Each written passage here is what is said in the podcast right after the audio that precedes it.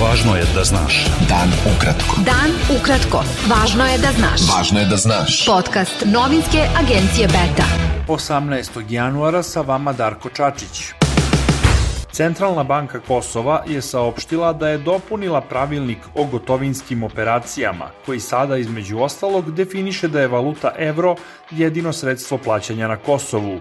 Dopunom pravilnika koja stupa na snagu 1. februara onemogućava se korišćenje dinara kao sredstvo plaćanja na celoj teritoriji Kosova, uključujući više opština sa srpskom većinom, u kojima je ta valuta do sada korišćena uz evro. Odluka vlasti u Prištini da ukinu korišćenje dinara na Kosovu od 1. februara ima za cilj da se nanese šteta Srbima na severu Kosova, ocenili su stručnjaci za list Danas. Profesor ekonomskog fakulteta u Beogradu Milojko Arsić rekao je da tu odluku vidi kao jedan od načina iznude od Srbije da sklapa međudržavne sporazume sa Kosovom, konkretno sporazum o platnom prometu. Vlada Kosova traži od zemalja članica Evropske unije da odbace predlog Evropske komisije po kojem i kosovski Srbi sa pasošima izdatim od koordinacionog direktorata Srbije mogu da ulaze u Uniju bez viza, javio je briselski portal Politico. Evropska komisija je u novembru predložila ukidanje viza za ulazak u Evropsku uniju za stanovnike Kosova sa pasošima izdatim od koordinacionog direktorata Srbije, ali se Evropski savet i Evropski parlament još nisu oglasili o tome. Vlasnici kosovskih pasoša od početka ove godine mogu da uđu u Evropsku uniju bez viza.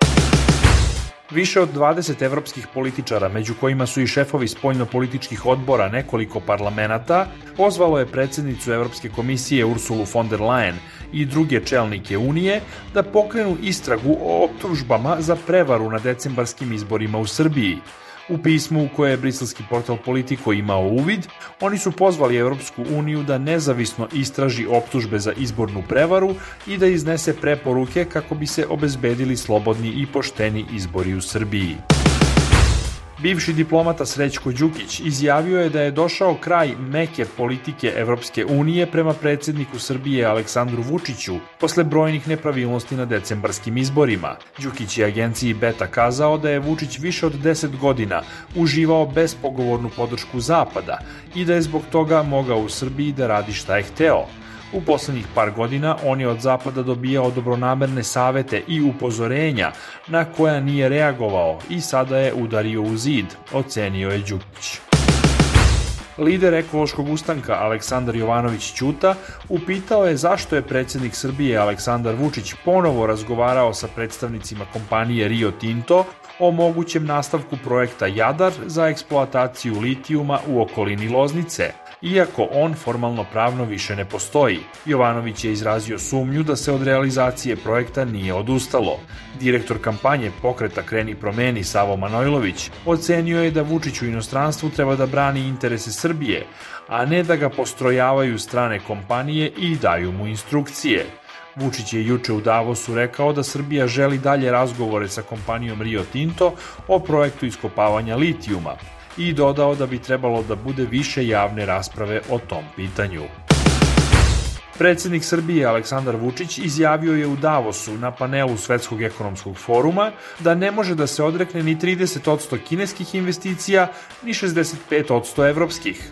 Na panelu Novo evroazijsko svitanje Vučić je rekao da se na države Zapadnog Balkana i jugoistočne Evrope vrši pritisak kada sarađuju sa Kinom. On je kazao i da je Srbiji i drugim zemljama Zapadnog Balkana potrebna jača Nemačka, jer njen ekonomski pad predstavlja problem i za države u tom regionu. Visoki funkcioner Srpske napredne stranke Vladimir Đukanović izjavio je da bi članove organizacije CRTA trebalo uhapsiti zbog uznemiravanja javnosti. Đukanović je naveo da bi viši javni tužilac Nenad Stefanović trebalo da pohapsi predstavnike CRTE zbog obmane javnosti o navodnoj krađi glasova na decembarskim izborima u Srbiji i zbog uznemiravanja javnosti. Dodao je da bi CRTU trebalo zabraniti. Iz te organizacije su potom upitali da li je to pretnja. Predstavnici koalicije Srbija protiv nasilja izjavili su da će danas putem pošte podneti zahtev Ustavnom sudu za poništavanje lokalnih izbora u Beogradu. Rezultati beogradskih izbora još nisu zvanično objavljeni u službenom listu grada, ali su mediji javili da je jedno izdanje rezervisano sa datumom 3. januar. Predstavnici Srbije protiv nasilja rekli su ranije da veruju da je reč o još jednoj prevari sa ciljem da ta koalicija zakasni sa podnošenjem žalbe Ustavnom sudu. Beta. Dan ukratko. Budi u toku. Predsednik Hrvatske Zoran Milanović optužio je vladu da izmenama krivičnog zakona uvodi državnu represiju nad svima koji otkriju nezakonito delovanje pojedinaca iz vlasti premijera Andreja Plenkovića. Milanović je rekao da će iskoristiti institut pomilovanja za hrvatske građane koji dođu pod udar tog zakona i budu kažnjeni zbog otkrivanja favorizovanja, kriminala i korupcije u vlasti. U izraelskim napadima protekle noći i jutros ubijene su 93 osobe, a najviše žrtava bilo je na jugu pojasa Gaze, gde je Izrael pojačao vojne operacije, saopštio je palestinski Hamas koji vlada tom teritorijom. Izraelske vojne racije su takođe nastavljene na okupiranoj zapadnoj obali.